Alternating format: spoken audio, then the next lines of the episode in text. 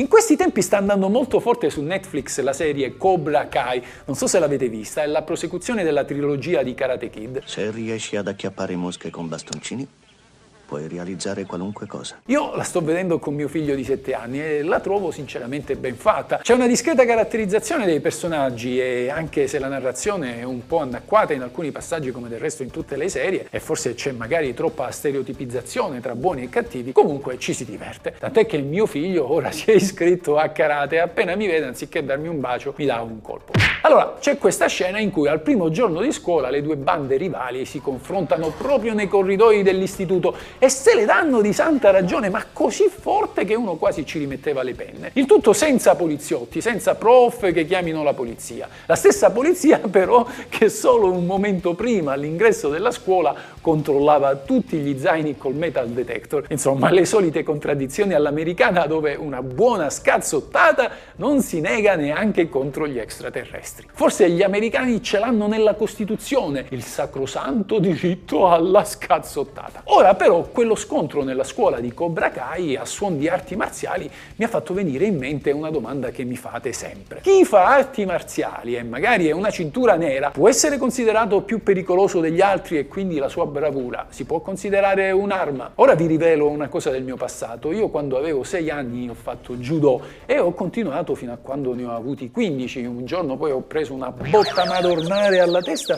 Ricordo, anzi non ricordo nulla perché persi la memoria per quasi 5 o 6 sei ore i miei genitori si presero una paura incredibile e poi mi cancellarono l'iscrizione. Però rimane un po' questo fascino dell'arte marziale, della filosofia giapponese, orientale più in generale. Ed ecco perché ancora oggi c'è questo grosso amore per le arti marziali. Bene, ritorniamo a noi. Chi conosce una disciplina di attacco o di difesa e perciò gioca ad armi impari con l'avversario può essere punito più gravemente? In realtà è fin troppo evidente che una persona, per quanto possa essere addestrata nell'arte del combattimento, non può essere considerata una specie di arma vivente per la quale ci vorrebbe il porto d'armi.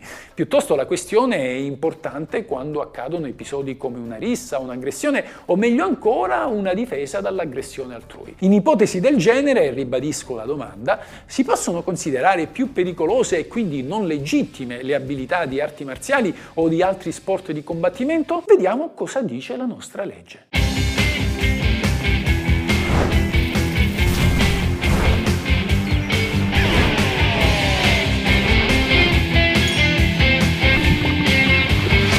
È la legge.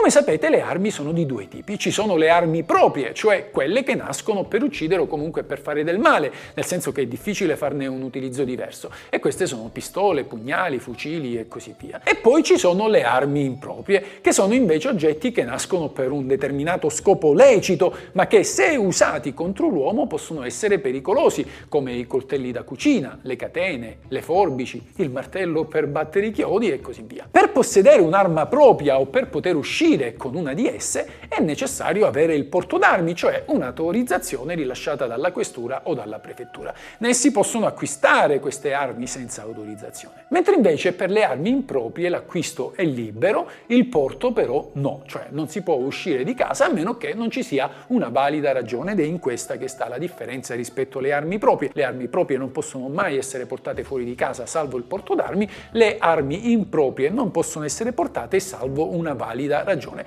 e questa valida ragione viene valutata volta per volta, ad esempio un coltellino svizzero, se state andando a fare una scampagnata potete portarvelo, ma se state andando allo stadio certamente no. E ora veniamo alla questione principale. Fare arti marziali è considerato usare un'arma? Mettiamo il caso che un karateka aggredito per strada da un rapinatore riesca a sventare il pericolo grazie proprio all'arte marziale che padroneggia alla perfezione. Che cosa rischia? In un'ipotesi del genere è possibile dire che il karateka ha usato un'arma rappresentata dalla propria abilità nel combattimento, dal pugno? Forse deluderò chi si sente minacciato dalle cinture nere, ma per la nostra legge chi fa arti marziali non è considerato un'arma. Si tratterebbe di un controsenso assurdo. Si può considerare arma solo uno strumento diverso dalla persona, quale appunto un coltello, una pistola o un martello. Giammai è possibile considerare un uomo un'arma stessa, né possono esserlo le sue abilità combattive, o salvo il caso dei kamikaze, quelli che si fanno esplodere con tutto l'esplosivo, allora là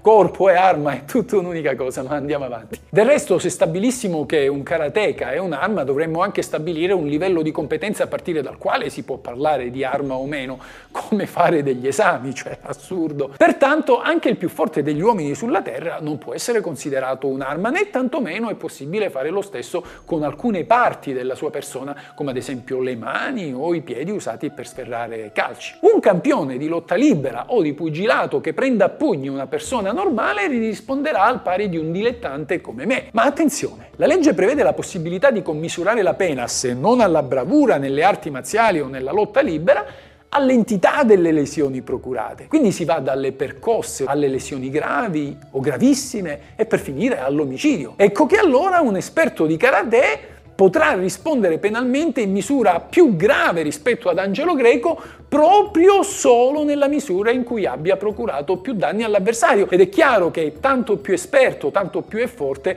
tanto più c'è pericolo che la sua pena sia superiore a quella mia.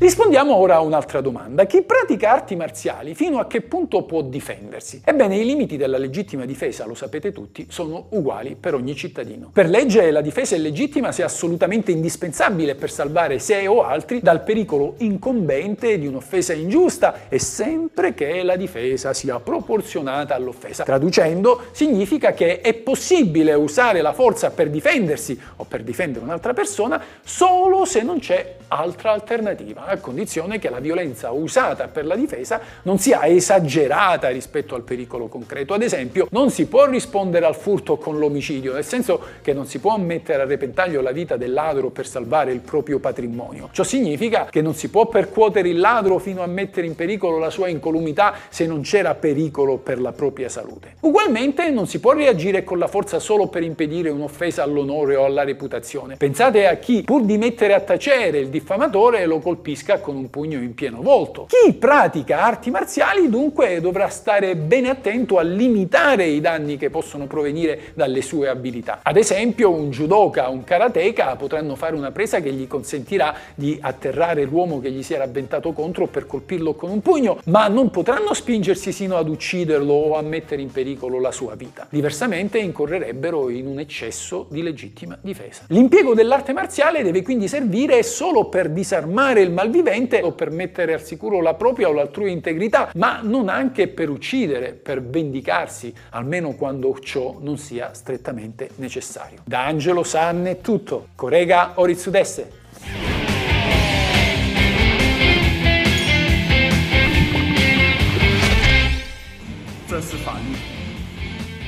Ciao amici, se vi interessa sapere cosa dice la legge, come va interpretata, cosa si può fare e cosa non si può fare, il tutto in un linguaggio semplice ed accessibile a tutti, iscrivetevi al mio canale, questa è la vera legge.